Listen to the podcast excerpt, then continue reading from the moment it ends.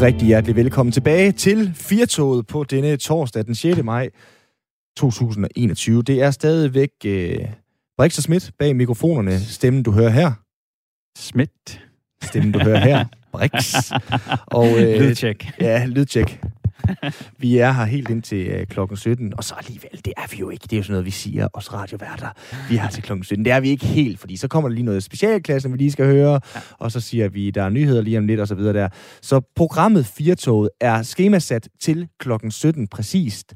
Vi taler indtil lidt i 17. Men der er alt mulig grund til at blive øh, hængende, fordi øh, vi skal tale, som vi også lige fik nævnt før, Simon, om øh, Filmland, der nu øh, lukker ned. Ja. Det er slut.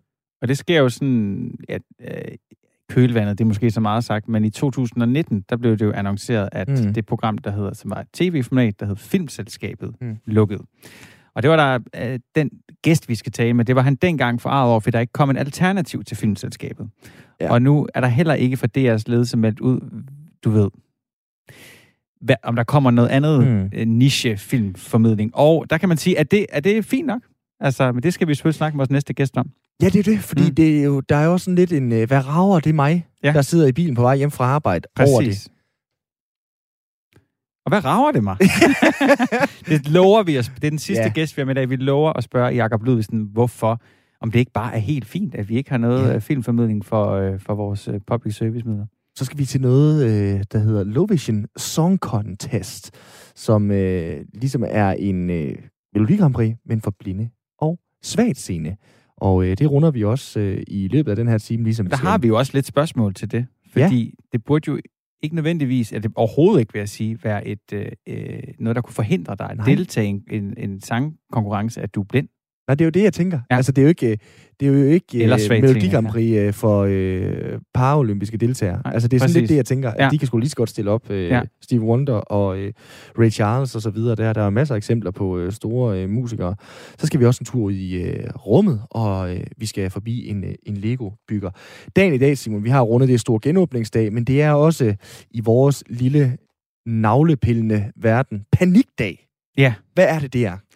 Panikdag. Jeg ved ikke, om den er lavet om, siden vi var til Panikdag, men det er den, øh, det er den dag, hvor journalister får deres praktikpladser. Og dem mm. er der tit meget rift om. Og det er blevet gjort, du ved, det er, journalisterne har på en eller anden måde valgt det mest øh, vanvittige, barbariske måde at fordele ja. pladserne på. Grotesk koncept.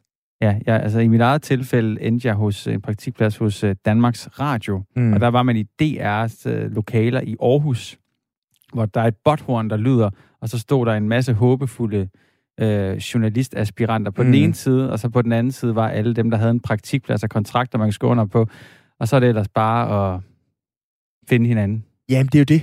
Og så er der nogen, der har været lidt øh, lyssky og har lavet en aftale på forhånd med øh, TV2 eller med Berlingske. Ja. Altså, det er... Ja, og inden har man været til nogle samtaler. Der er meget korruption, myteri og du ved... Ja, Kaos, det er out, på rigtig mange måder, Simon, jo alt dårligt om samlet jeg synes faktisk, det er en skamplet for journalistfaget, ja. at vi har den måde at øh, finde praktikplads på. Jeg ved ikke, man, de har prøvet at lave det om mange gange, men så ender de tit med at ja. vende tilbage. Jeg ved ikke, hvordan de har gjort det i år. Men det er rigtigt. Hornet lyder, og så står du og kigger på din telefon om den praktikplads, du har søgt og rigtig gerne vil have, de ringer til dig. Og mens tiden går, så er det ikke bare en kæreste, der vrager dig. Det er jo ligesom hele din fremtid, du står og kigger på og venter på, ringer dig op. Ja. Og hvis den så ikke ringer dig op. Altså, det er virkelig så grofuldt, fordi i løbet af fem minutter, der er der nogen, der åbner champagne, og siger, yes, jeg landede min plads på politikens kultur sektion. Og så er det dem, der lige ved siden af græder. Ja. Og så kan man have telefonpasser med. Det er det tætteste, jeg kommer på en personlig assistent, jeg nogensinde har haft. Jeg havde min øh, lille søster med, som var med i øh, Aarhus på den dag, og klar wow. til at besvare, hvis der nu var nogen, der ringede til mig, mens jeg var til en samtale med øh, et eller andet sted. Øhm, så har der jo de der sjove, obskure, mindre mærkværdige medier, som måske ikke står først for til at få øh, de dygtige studerende. Der blev hun sgu headhunted, min, min søster. Fordi som hun stod, ikke var studerende. Ja, som ikke var studerende. Der var sgu nogen, der lige kiggede ud af døren der, fordi Genial. der ikke var nogen, der var kommet til samtale på øh, Vi med hest, eller et eller andet der, som sagde, skal du øh, til samtale herinde? Hun så, var lige ved at sige ja. Ja, det var sgu da bare sagt ja, ja. Tænk sig, hvad hun kunne. Det kunne være, hun havde siddet her i dag, så rigtig hjertelig velkommen indenfor til Firtoget.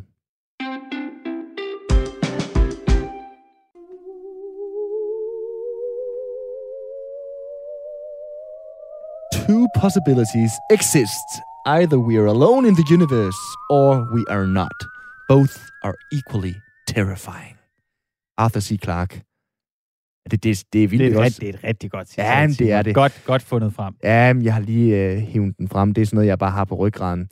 Er vi alene, eller er her andre? Findes der liv ude i rummet? Tænker du over det nogensinde? Ja, det, vil jeg da, det, det gør jeg bestemt. Hvad tror du på af det? Mm, jeg synes faktisk, når man prøver at fatte, du ved, hvor stort universet er, og rummet mm. og alle de ting, så synes jeg faktisk næsten, det er arrogant at tænke, der kun er os. Ja. Der må være mere, Simon. Men det er også sindssygt. For ikke ret mange år siden, så ville det, du lige sagde der, det vil være det samme som... Universet er uendeligt. Ja. Hvorfor, kan, hvorfor skulle der kun være os? Ja, men og hvordan ser de ud? Altså, det er altid de der mærkelige film der, så tror man, de ser næsten ud, ligesom vi mennesker gør. Nå, det vil være det samme som at have kug i kasketten og sige, at der er liv i universet. Det var det i hvert fald for nogle år siden. Men øh, så jeg har kug i kasketten? Ja, måske ikke nu. I 2021, øh, det er blevet mere okay, lidt mere almindeligt også anerkendt rent faktisk nogle steder, som øh, ellers ikke øh, giver UFO så meget opmærksomhed. For en uge siden, der udgav magasinet New, The New Yorker artiklen, hvordan Pentagon begyndte at tage UFO'er alvorligt. Det er en lang, meget lang artikel, der gennem både UFO-troende og UFO-skeptikere fortæller, hvordan USA's officielle holdning til UFO har ændret sig fra, det vil vi ikke høre tale om, til lad os se på det. Frederik Dirk Gottlieb, øh, Dirk Gottlieb velkommen til. Hej, øh, tak fordi jeg måtte være med. Ja, selv tak. Du er vært på den i øvrigt øh, rigtig glimrende podcast, Flyvende til Lærken. Hvorfor er det vigtigt, at USA nu officielt anerkender uidentificerede luftfartsfænomener?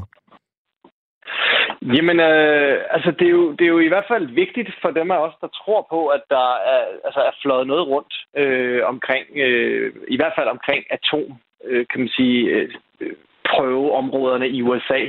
Øh, fordi at altså, jeg, jeg tror, amerikanerne er nødt til at begynde at tage det her seriøst, fordi der er så meget, der tyder på, at vi har ting, der flyver rundt i USA, og i øvrigt også mange andre steder i verden, at hvis ikke man anerkender det, og hvis ikke, øh, hvis ikke de tør sige, at det er der, så føles det lidt som om, man bare fejrer noget ind under gulvtæppet. Og det er jo ikke fordi, der er nogen, der nødvendigvis siger, at det behøver at være rumvæsener. Det kunne jo også være øh, teknologi fra andre nationer, selvom det er højst usandsynligt. Øh, ikke desto mindre er det dejligt at se, at det bliver taget seriøst, og at, øh, at man kan få lov at tale åbent om det her emne igen, fordi jeg synes jo, man skal kunne tale om det meste her i, i vores verden.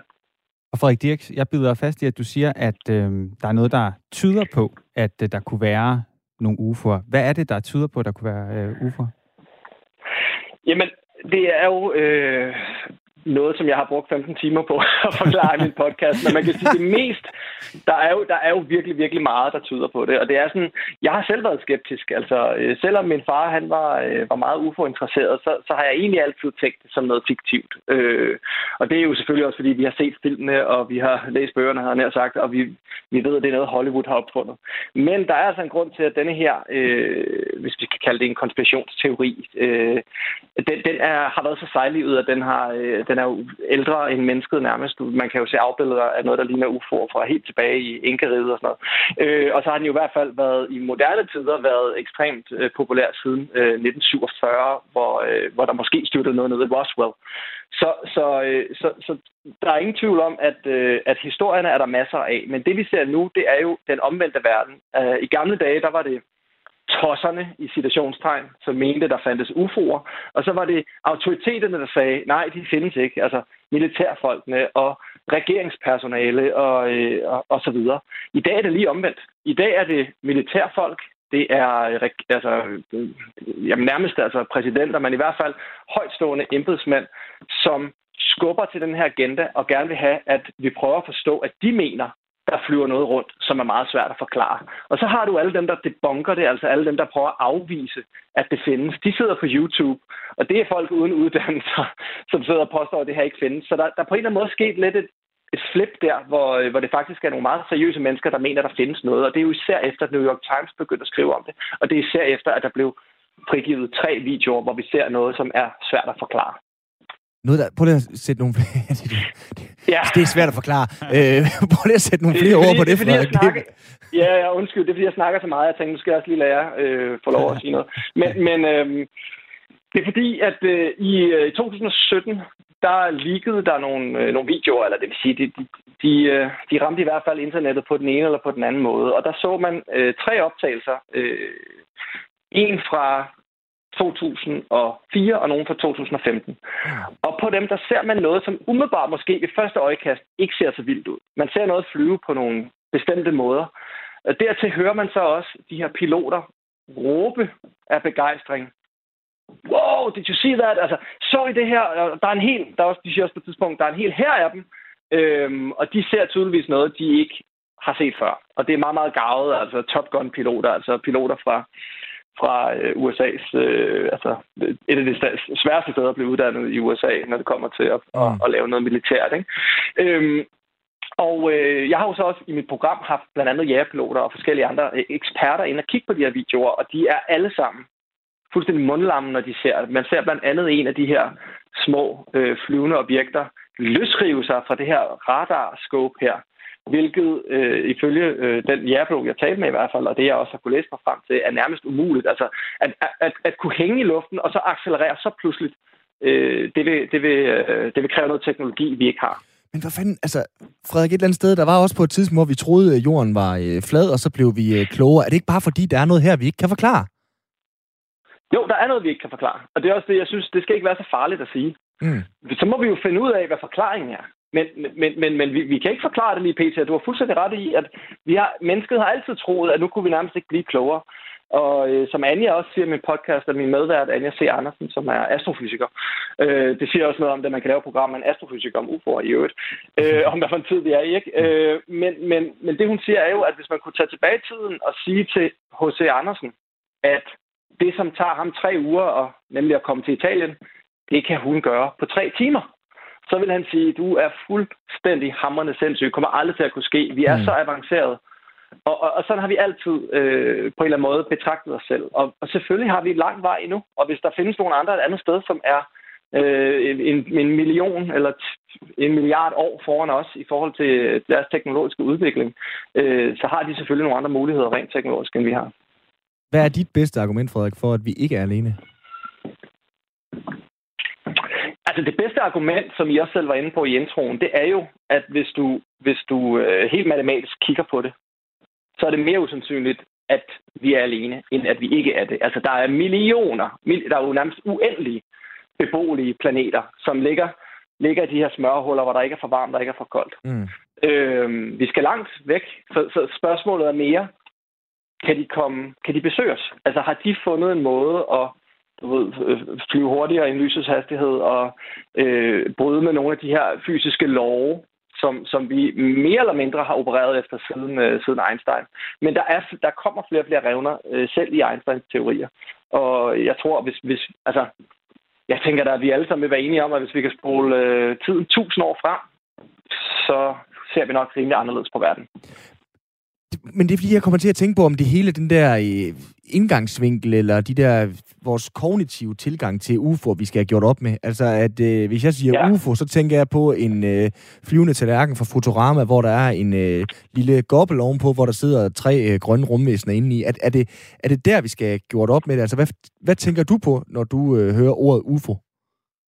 Det er jo det, der er ved at ske, og det er jo det, som den The New Yorker-artikel handlede om. Det er jo det her med, hvordan vi, vi, vi betragter øh, UFO'er, hvad, hvad vi lægger i det. Og der er vi jo nogle simple vanedyr, altså på mange måder også mennesker, og vi, man kender det jo selv. Altså man har jo blik på verden, og der skal rigtig, rigtig meget til at ændre det her blik. Der skal også rigtig, rigtig meget blik, øh, hvad hedder det, der skal også rigtig meget til, for at du ændrer øh, blik på dine forældre eller på dig selv. Og, og, og der tror jeg jo virkelig, at, at det er så indkodet i os, øh, specielt os, der, der, der er sådan født i du ved, 60'erne, 70'erne og 80'erne måske. Vi, vi er jo virkelig øh, vokset op med, med det, med, med UFO'er som, som, som noget underholdende og noget fjollet. Mm. Jeg tror absolut, at vi, vi skal prøve at tænke alternativt. Og som Anja også siger i mit program, altså, der er jo, vi er jo aldrig kommet nogen vegne rent forskningsmæssigt, hvis ikke vi havde tænkt alternativt. Og hvis ikke man havde tur at sige noget højt, som måske lyder dumt og lyder fjollet. Og jeg er bare glad for, at det ikke lyder så dumt og så fjollet længere, mm. at, øh, at tale om, det, om, om de her emner. Fordi selvfølgelig er der så uendeligt meget, vi ikke ved. Og det kan godt være, at vi ikke kan lide at tænke på det, fordi det, det får os til at føle os meget, meget små, meget, meget ubetydelige.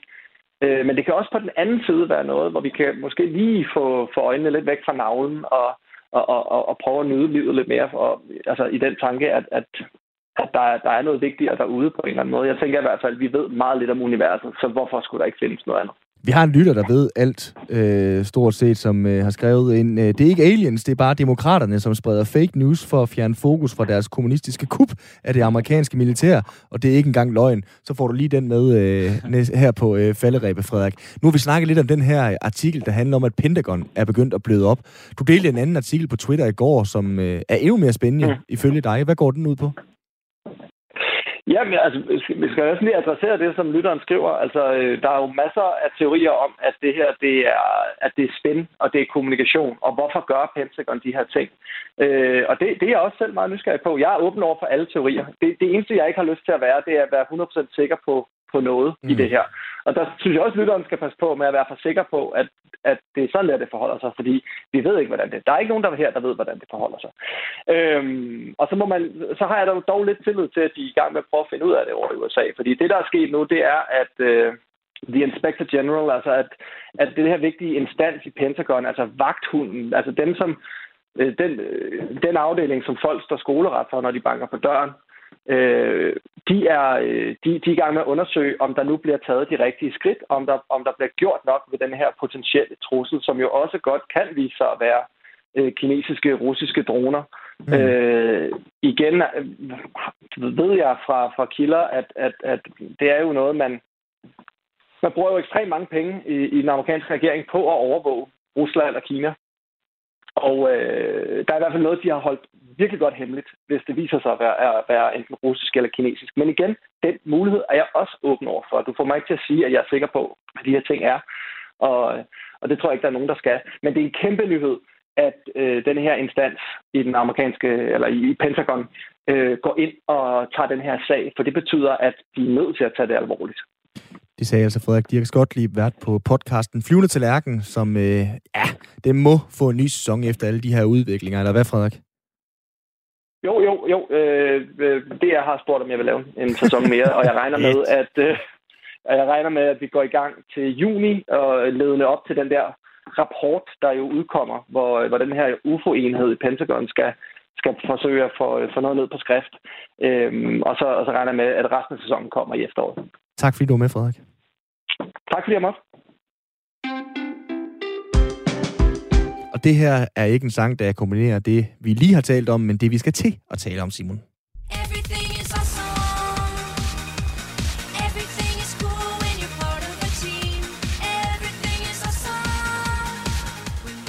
Og hvorfor sætter vi den på?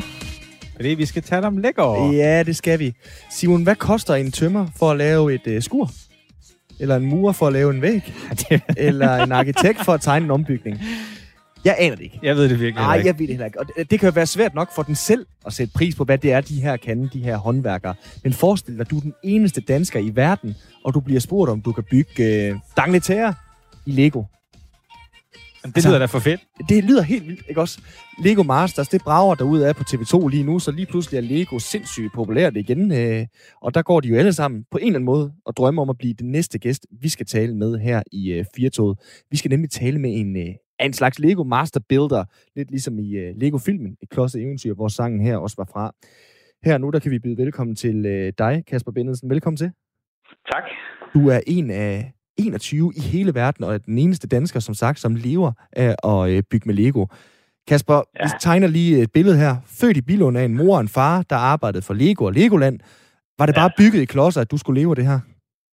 Øh, ikke umiddelbart, nej. Jeg tror, øh, hvis du spurgte mig, indtil jeg var en 16-17 år, så ville jeg gerne have tømmer eller maskinsnækker eller lave noget med træ. Der var det ikke lige tanken, at jeg skulle lave noget med Lego i hvert fald. Men, men det lyder jo et andet sted nærmest, øh, Kasper, som om du er uh, the special one, den udvalgte, eller den bedste egnet til, at, til det her arbejde. Hvordan endte du der? Jamen, det var sådan lidt af, lidt af omveje egentlig, at øh, jeg tilfældig er med en kammerat i Legoland, og vi får, øh, jeg får købt den her røde baron, en stor lego -æske. Jeg tror, den har kostet omkring 800 kroner på det tidspunkt. Hvorfor jeg køber den som 15-16-årig, det har jeg ingen idé om, hvorfor jeg skal bruge så mange penge på et plastiklegetøj. Spørg mig. Men, men altså, øh, bum, hurtigt. Nu er jeg 32 og lever af at ved Lego. Så jeg tror, det var skæbnen, der førte mig den vej.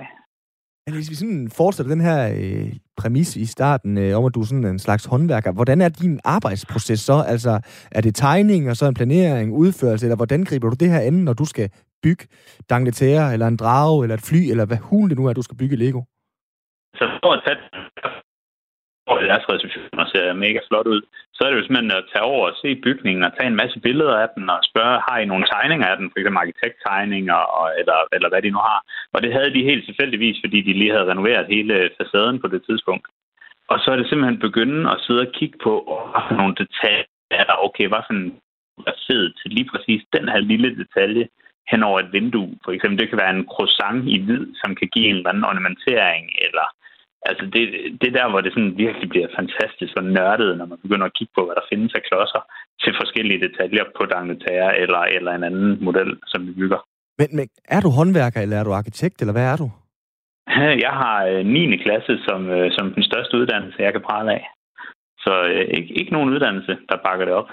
Hvad tænker du så, du øh, er, når du, du øh, lever af det her, kan man sige? Er det, er det et håndværk, du har i, i hænderne, tænker du, eller, eller er du også en, der tænker store, grandiøse planer for, hvordan den og den klods skal, skal lægges ud, eller hvad? Mm, jamen, jeg, jeg vil næsten kalde mig kunstner i det her. Altså, det er jo selvfølgelig et håndværk med, med leveklods. Ligesom at, at bygge en model, det er jo sådan lidt ligesom at lave et hus. Du skal have et godt fundament, for at du er sikker på, at modellen står. Mm. Men du skal også have et godt skelet indvendigt, for at, at du er sikker på, væggene de bærer, og altså hele, hele det.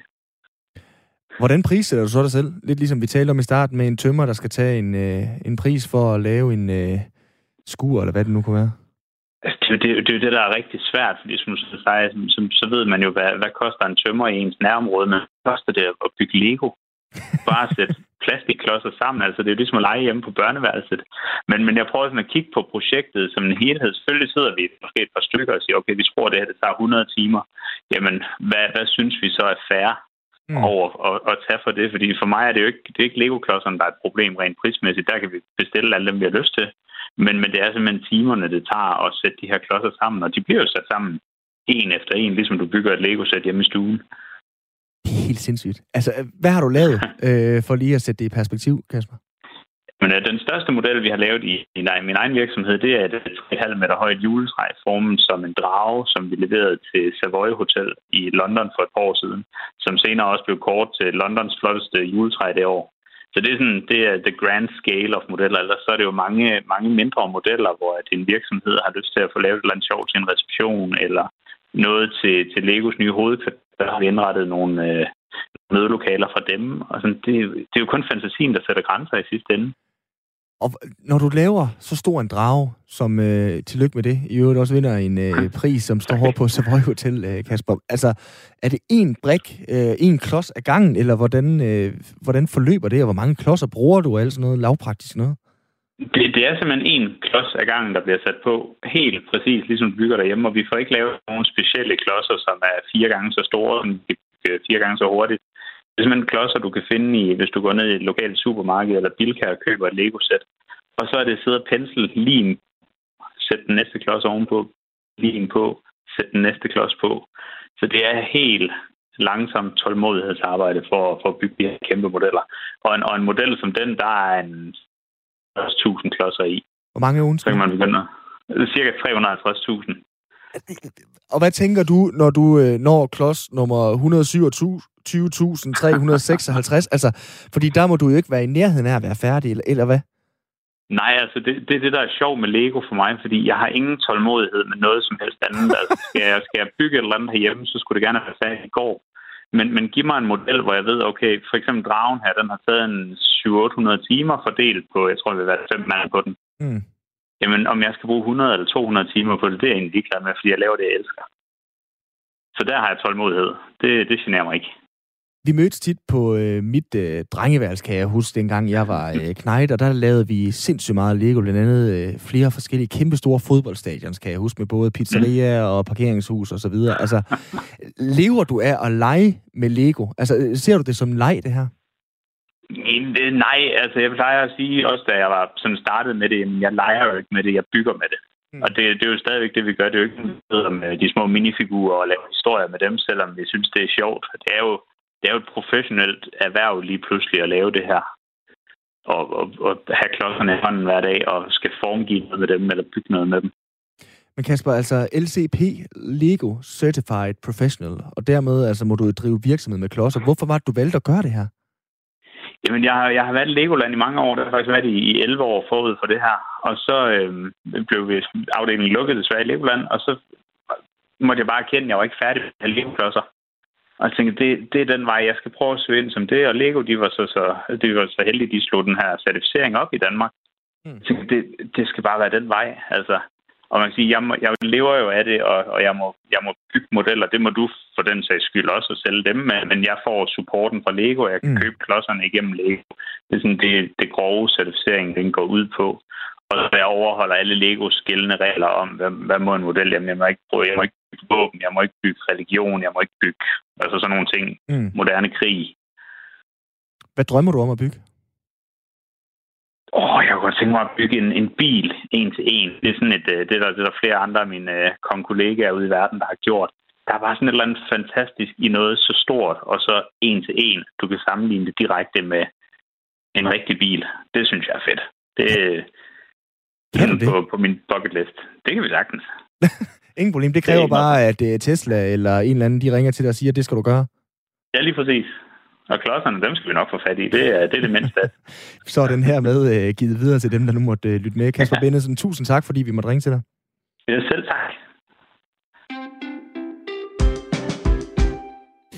Og i morgen, der skal der igen findes et dansk bud på en deltager i det europæiske Grand Prix.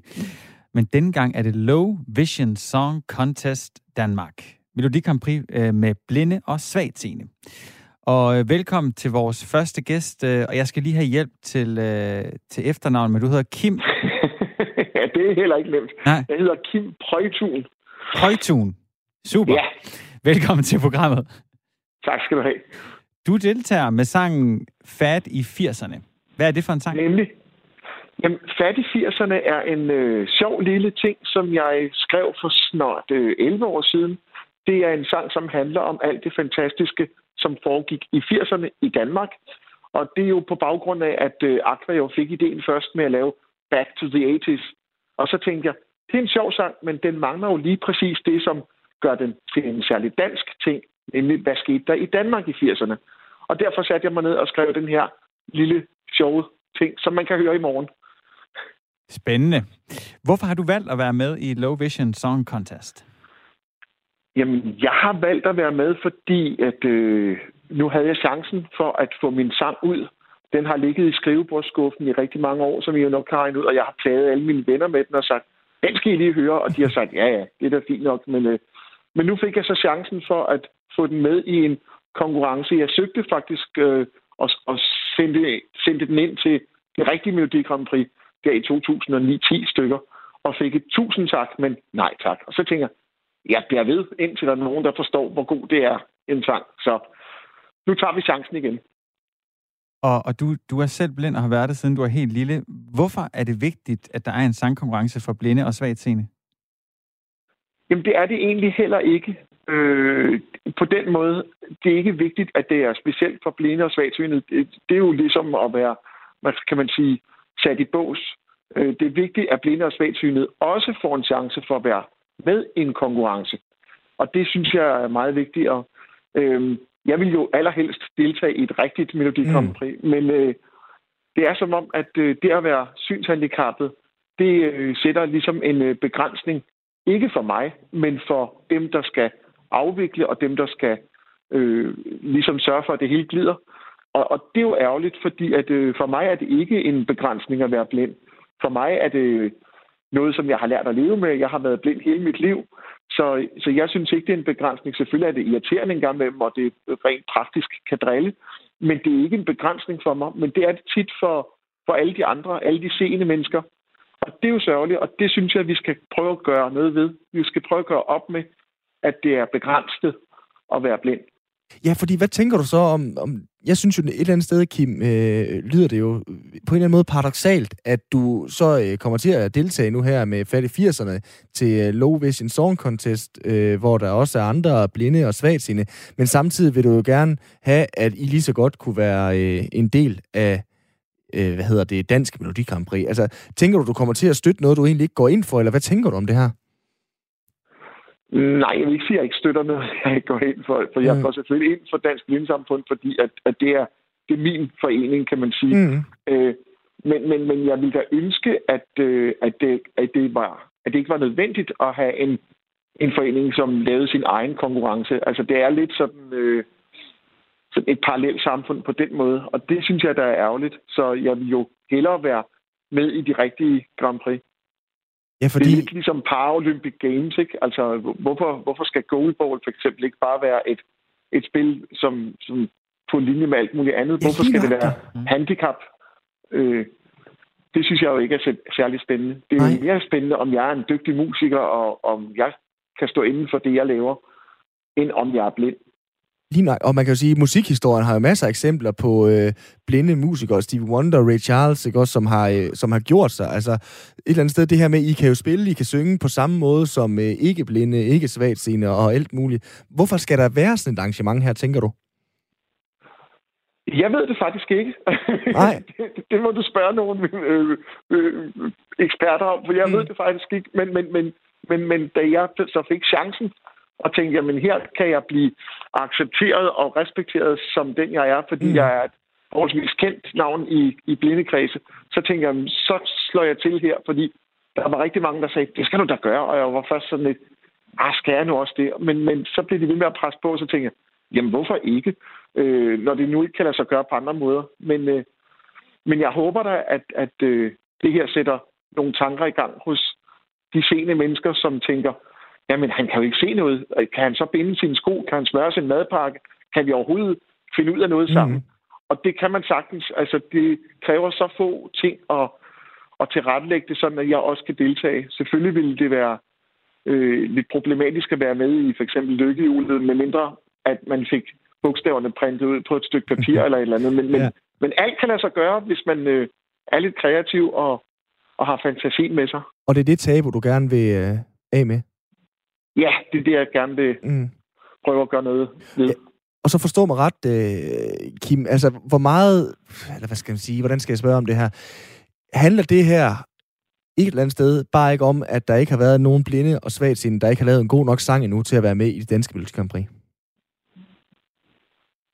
Nej, det synes jeg ikke. Det handler om, at, at, øh, at det at være blind og svagtsynet tit har været en, en, øh, en barriere, som, som de sene mennesker skulle komme over, fordi der har været fantastiske bud på, på sange fra øh, Blinde og Svagsynet også. Faktisk er det i år 30 år siden, at øh, Ulla Bjerre blev nummer to, og hun øh, var svagsynet og, og blev nummer to med ekspresstog til Kina, som vi alle sammen stadigvæk synger med på. Så øh, det er ikke, ikke, ikke, ikke helt rigtigt, hvad det du siger. Tusind tak, øh, Kim, fordi du var med her. Det er bare i orden. Vi øh, har selvfølgelig tænkt os at spille ikke Ulla Bjerre, men din sang, Fat i 80'erne her nu. Kim øh, Prøjtun, tak fordi du var med her. Tak skal du have. Nu vil vi sammen gå tilbage Tilbage til gode gamle dage Da Slytter herskede i vort land Der var sgu krummer i den tæppemand Da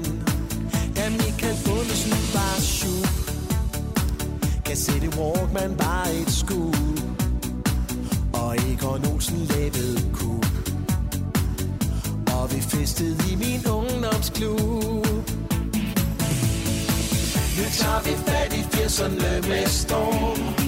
Vi sørger for at festen bliver enorm Flyv med på fortidens bil Der var musik og selv til sig, synthesizer gjorde lyden tung Vi var den helt ny stil Der puster verden trylle blandt din sjæl. Og en gang strømmer fra en milepæl. Alting var glæde og stil. Men i luften helt besat. Hun sagde, elsk mig nu i nat. Det er mig, de står og banker på Kom nu tilbage, for du er for rå. Men Jonathan giver aldrig op.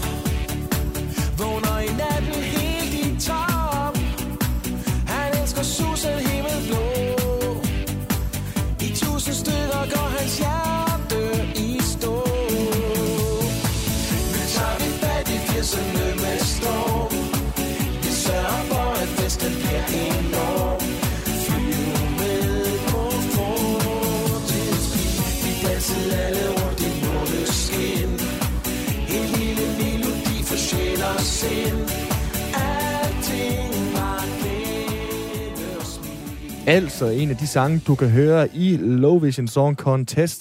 Det her, det var Kim Poitun med Fat i 80'erne. Ja, og vi skal også lige tale med dig, Janni Hammershøj, medlem af forretningsudvalget i Dansk Blindesamfund. Velkommen til programmet. Jo, tak skal du have. Og konkurrencen, den er faktisk ikke kun for blinde og svagtseende. Hvorfor er den ikke det? Det er den ikke, fordi at øh, vi er ikke ekskluderende. Vi vil jo rigtig gerne være inkluderende det, øh, altså det, som vi tænker, at, øh, at vi, altså blinde og svagsynede, ofte ikke sådan, hvad kan man sige, lige får adgang til, der er det rigtig vigtigt for os at gøre det øh, adgangsmæssigt og tilgængeligt for seende også. Vi vil jo rigtig gerne være helt almindelige medspillere. Øh, Men er Melodi Grand Prix, er de, ja. Melodi er de ekskluderende? Nej, det er de ikke, men, øh, men tilgængeligheden er det ofte. Hvordan det? Øh, altså, Jamen, sådan som vores handicap øh, ofte gør, at, øh, at ting skal stå bestemte steder. Man skal lige du ved, øh, vide, hvordan er indretningen, hvis man sådan skal bevæge sig meget rundt. Og, øh, og sådan, det er jo et, øh, det er et stort handicap ikke at kunne se. Men hvis tingene sådan er tilrettet til, at vi kan være med, så kan vi jo være med. Og det er det, vi gør her med, øh, med vores Melodi Grand Prix. Det er, at det er på vores præmisser, men det forhindrer ingen i at være med. Men Janne, hvilke tilretninger er det, du tænker, I har brug for? Fordi, ja, som vi snakkede også med, med Kim om øh, før, så, om han svarede godt på, musik er vel øh, musik, uanset om det er en blind, svagt scene, eller øh, en eller anden helt tredje, der har lavet det. Jo, men nu kan du se, at vi laver for eksempel øh, vores, øh, det her Dansk det Grand Prix, det laver vi på, øh, på Zoom som, mm. øh, som jo er øh, fuldt tilgængeligt for, for blinde og svagt synet. Det er sådan den første præmis, at, øh, at, at det skal være en mulighed. Velvidende, at det jo ikke er alle vores medlemmer, der kan tilgå øh, digitale øh, platforme. Men, men det er sådan det første skridt at sikre sig, at øh, tilgængeligheden er i orden, når, når vi skal være med. Men hvor meget handler det så om musikken?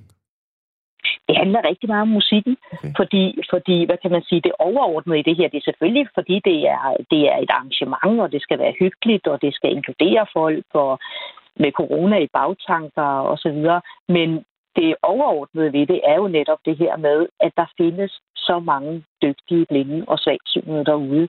Øhm, og inden for musikken har vi rigtig mange, altså virkelig, virkelig dygtige folk, som, øh, som ikke sådan rigtig kommer til deres ret men det handler jo også om alle andre, altså jobs øh, i mm. alle mulige afskygninger, hvor vi jo ikke kommer til vores ret.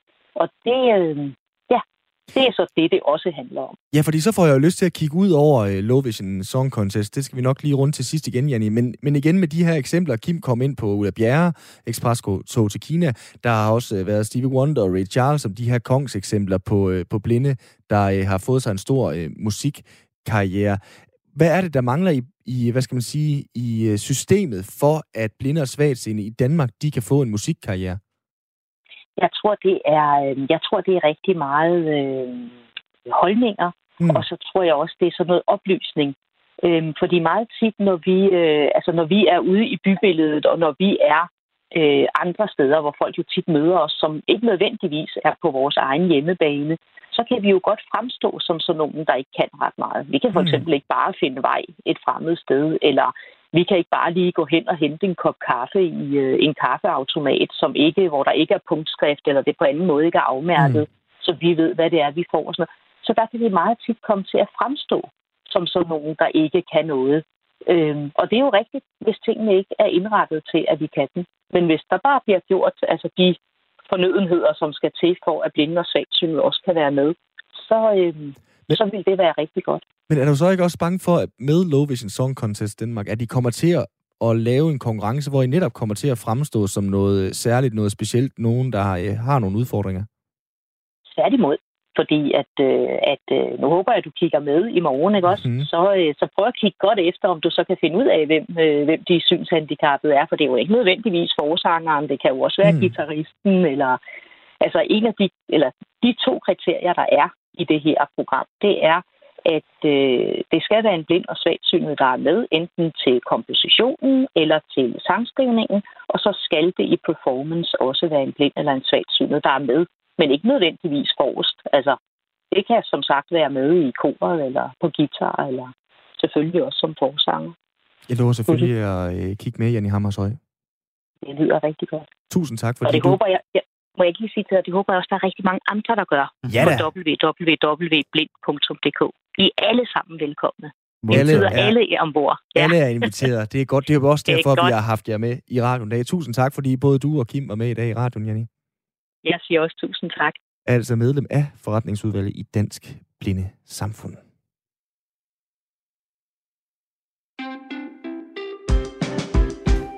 Nu skal vi lige øh, et par år tilbage i, i tiden, Brix. Øhm, I oktober 2019, mm-hmm. der fik jeg en... Øh, der kom der en dårlig nyhed, for mig i hvert fald, fra, fra Danmarks Radio. Og det var, at øh, filmselskabet med Maria Monson, det, vi, man fik at vide, at, øh, at øh, det ville lukke, og det Mhm. ikke ville blive erstattet af et nyt filmprogram.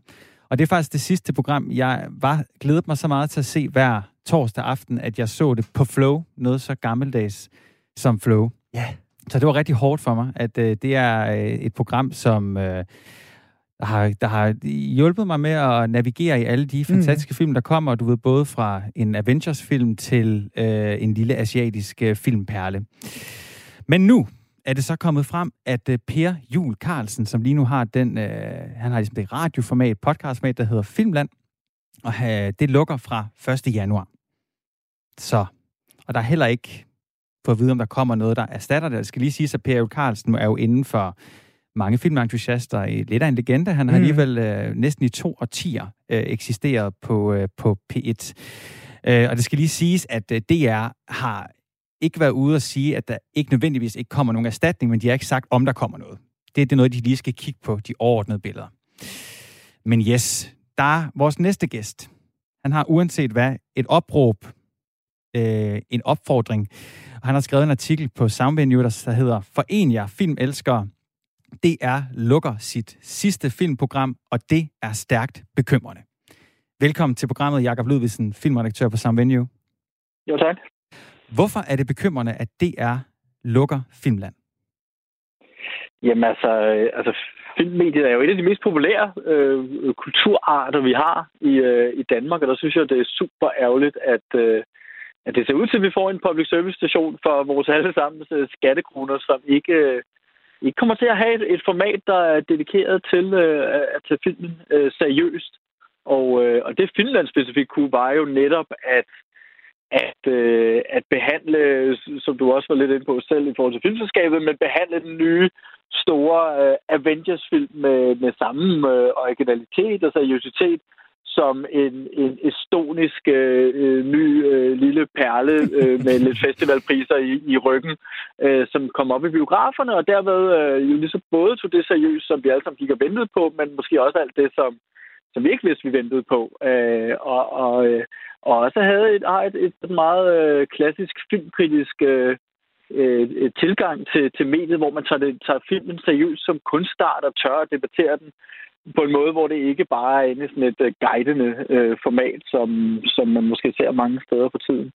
Uh, og det, det er jeg helt klart bange for at gå tabt, når, uh, når filmen lukker. Og som du siger, vi, vi ved jo ikke om, om der kommer noget nyt, men, øh, men så vidt jeg er orienteret, er der i hvert fald ikke et nyt decideret filmprogram i støbeskeen, og, øh, og man kan jo frygte, at ja, at netop nogle af de her lidt smallere øh, film, de går, kommer til at gå lidt tabt på DR, når, øh, når man nu har lukket begge sine øh, dedikerede filmprogrammer. Jakob, hvad er det for en estisk, øh, estonisk filmperle, vi skal have fat i? Ja, det var måske lidt grebet af den, øh, den blå luft. Men, øh... der har jo ikke nogen public service-programmer mere. Vi kan jo lige så godt uh, tage chancen, når den var der. Men der bliver jo lavet rigtig mange gode film fra, fra hele verden, øh, om det så er fra Japan, eller Sydkorea, eller Rumænien, øh, som også kommer op i de danske biografer, men, men det er jo typisk ikke dem, der, der fylder forsiderne. Øh, de kører i de mindre arthouse-biografer, som er ekstremt afhængige af, at vi i medierne øh, ved, altså, skaber opmærksomhed omkring de film, fordi ellers så kommer folk altså ikke ind og ser dem. Øh, så, og det, så der synes jeg jo, at, at medier har en, en rigtig vigtig opgave, og især et public service medie. Ja, nu nævner du selv især et public service medie, fordi hvorfor skal ifølge dig filmformidling prioriteres hos Danmarks Radio? Jamen altså, man kan sige, øh, hos, altså filmformidling er jo noget, jeg synes, alle større medier bør, bør prioritere. Øh, men, øh, men jeg kan jo godt forstå nogle af de tankerækker, man har hos DR i forhold til måske at vil, vil, vil øh, popularisere formaterne lidt og gøre det mere moderne og og ligesom få, få bredt det ud på en, på en anden måde, end man måske helt skulle gøre i en virkelighed, hvor at alt var flow, altså at folk tunede bare ind, øh, mens, øh, mens det skete, øh, hvor man i dag jo selvfølgelig både på radio og tv i langt højere grad øh, vælger det, det, man vil se på streaming.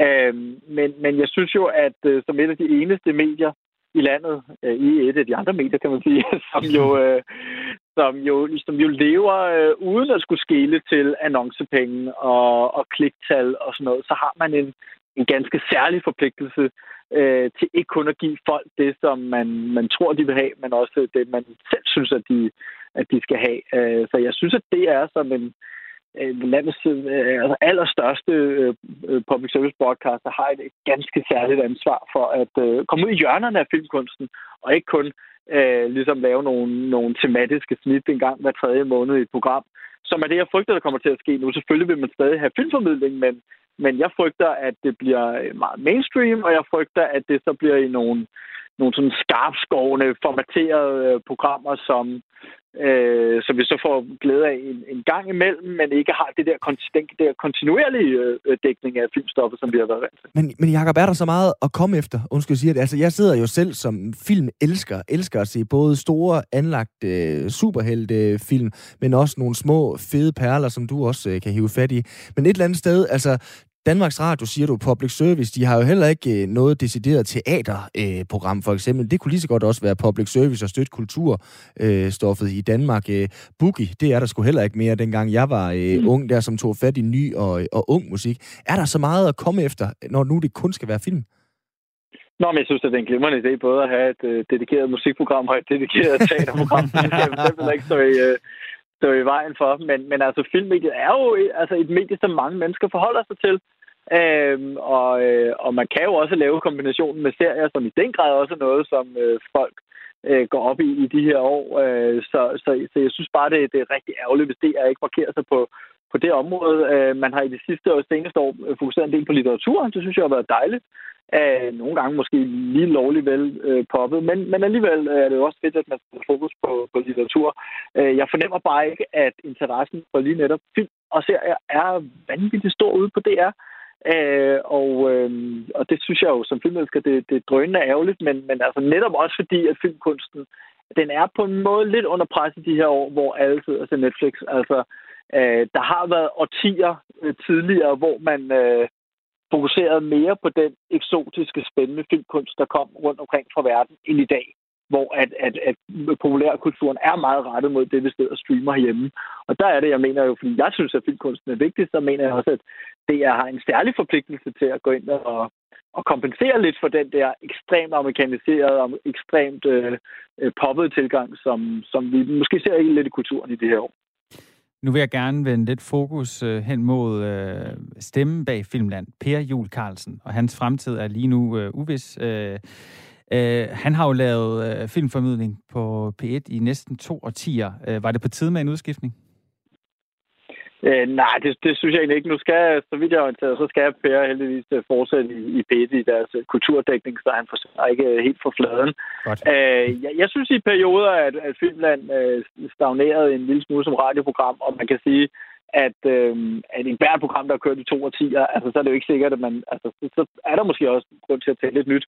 Øh, man kan sige, så Per Carlsen er øh, som anmelder en af de mest underholdende og originale anmelder, der altid finder sådan nogle ret friske greb på en anmeldelsesgenre, som jo ellers ofte ligner meget sig selv. Har du nogle øh, eksempler det på det? Jeg, han, jamen, da han anmeldte, øh, hvad hedder det, jeg tror det var Django Unchained, uh, Tarantinos film, eller ja. en anden Tarantino-film, hvor han, hvor han anmeldte, hvor anmeldelsen ligesom skrevet ud for uh, offer nummer 37, eller noget af det, Tarantinos film, at sætte fokus på, om den her vold i filmen nu også var øh, så nødvendig. Og, øh, og den, den slags greb, hvor man ligesom vender lidt op og ned på det hele, dem har, han lavet rigtig, rigtig mange af, og ofte med, med stort held, og også har fungeret godt i, i et radio øh, øh, format, og det er ikke noget, man ser så mange andre steder. Øh, så, så jeg håber at han stadig har en, øh, en rolle at spille, men, men det er ikke fordi, jeg skal sidde og gå inderligt i bræschen for lige præcis Finland, selvom jeg synes, at de har lavet nogle rigtig gode programmer her, i særligt i, i år i coronatiden, men jeg, jeg, bare, jeg synes bare, det, det er død ærgerligt, hvis det så ikke bliver erstattet af noget andet, og man, man ikke tænker ny vej i, i, på det her område. Og vi ved jo ikke, øh, Jakob Ludvigsen, hvad øh, DR's planer for filmformidling i 2022 bliver, men hvad vil du opfordre dem til? Jamen, jeg synes, at man skal have et, øh, øh, et, et, et eller flere formater, der fokuserer specifikt på, på film og serier, hvor man har en redaktion, der, der netop har tid til at blive eksperter på området og opstøve øh, også de mere kuriøse ting, som kan gøre, gøre folk øh, klogere. Og så selvfølgelig gør det i en ramme, hvor at man synes, at det stadig lever op til den nye øh, medievirkelighed, for at sige det med et klichéfuldt ord, som vi har i dag, hvor at man podcaster, hvor man går ind på DRTV selv og finder programmerne i stedet for at tune ind, som du sagde, på torsdag kl. 20. Ikke? Mm. Øh, og de, de to ting tror jeg altså godt kan mødes, hvis man brænder inderligt for stoffet, og det er jo måske det, jeg fornemmer, man ikke helt gør øh, nok i visse lag af, af DR's redaktion. Tusind tak, fordi du var med. Jakob Ludvigsen, filmredaktør på Sound Venue. Vi kan jo så lige øh, annoncere, at øh, når vi er færdige, Simon, hvad kommer der så her på kanalen?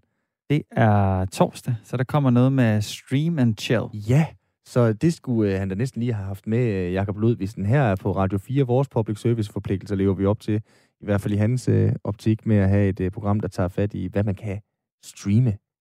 Primært tv-serier. Primært tv-serier, må Men sige. det er jo, hvad man kan streame. Det kan være mange ting. Ja, lige nøjagtigt. Lige Rigtig nøjagtigt. godt program med vores William Eising som vært. Lige præcis. Simon, hvor øh, finder du informationer om de film, du gerne vil se? Hvis du skal finde den nye Amour øh, fransk film, eller et eller andet, øh, et stød på Parasite. Hvor finder du det hen? Øh, før, var, altså det har været både Filmland og Filmselskabet, øh, men øh, nu så er det både udlandske medier, øh, men faktisk også øh, som venue, hvor jeg synes, at øh, både Jakob Ludvigsen her og en af deres andre mm. skribenter, Lise Ulrik, tit har meget godt styr på, hvad der er værd at se af tv-serier og film.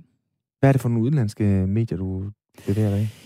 Jamen, det kan være Variety, for eksempel. Mm. Øh, det kan også være... Jamen, øh, øh, nogle gange, så har jeg haft øh, hvad hedder det, abonnement til New York Times. Ja. ja. Men det er ikke altid, jeg har råd til. Nej, okay. de, har nogle, de har nogle, nogle tilbud på nogle okay. måneder. Empire online ja, kan jeg godt det er uh, lide. Yes. Det er også uh, britisk, mm. men ja, de skriver også fedt. Britterne, ja. synes jeg, har sådan en fed uh, ironisk distance mm. til det hele der. Nå, nok om det. Vi uh, har nemlig ikke så meget tilbage at uh, skyde med for i dag. Firtoget, det er ved at være slut for i dag. Simon Schmidt og Simon Brix Frederiksen, de var bag mikrofonerne. Som sagt er William Meising uh, bag mikrofonen til at lave Stream Chill. Men uh, der er også lige en runde specialklassen, og når klokken den bliver 17, så er der sørme så selvfølgelig også nyheder her på Radio 4 i 5 øh, minutter. Her nu, der siger vi sådan set bare tusind tak for i dag, og på genhør igen i morgen. Du lytter til Specialklassen. Velkommen til Dyrebrevkassen. I denne uge, der har jeg modtaget et meget øh, personligt brev, og det lyder... Kære dyrebrevkasse, jeg skriver, fordi jeg er helt fortvivlet. Jeg er en påfugl i min bedste alder, som burde leve lykkelig med min kone og vores æg, men sidste år blev jeg altså ramt af en personlig tragedie. I efteråret omkring øh, oktober blev jeg skamskudt af en beruset jæger, og det betyder nu, at mine halefjer er delvis skudt af og afsvedet. Al min pragt er forsvundet, og det har været meget svært for mig at føle mig som en mand, og min selvtillid den er helt i bund. Men det værste er, at jeg tror, at min kone er mig utro. Jeg kan se, hvordan de andre hanner gør kur til hende, og en del af mig kan da godt forstå, hvis hun hellere vil parre sig med dem end med mig. Men det gør ondt. Og jeg ønsker sommetider, at jægeren havde været, ja, hvis ikke ædru, så dog en bedre skytte. Hvordan kan jeg vinde min kone tilbage, når jeg ikke engang selv synes, jeg er noget værd. Kærlig hilsen. Skamskud. Åh, oh, ja. Kære skamskud. Selvværet, det er jo en skrøbelig ting, men øh, husk, husk, husk, husk, du er meget mere end bare din halefjer. Og det er jeg faktisk sikker på, at din kone også godt ved. Men øh, hvis hun nu imod al forventning skulle gå hen og være sammen med en anden påfugl, jamen så, øh, så er mit råd, at du, øh, du stiller dig helt tæt på dem, og så bare skriger det der virkelig irriterende påfugleskrig lige i hovedet på dem. Håber det går. Hilsen, dyrebrødkassen. thank you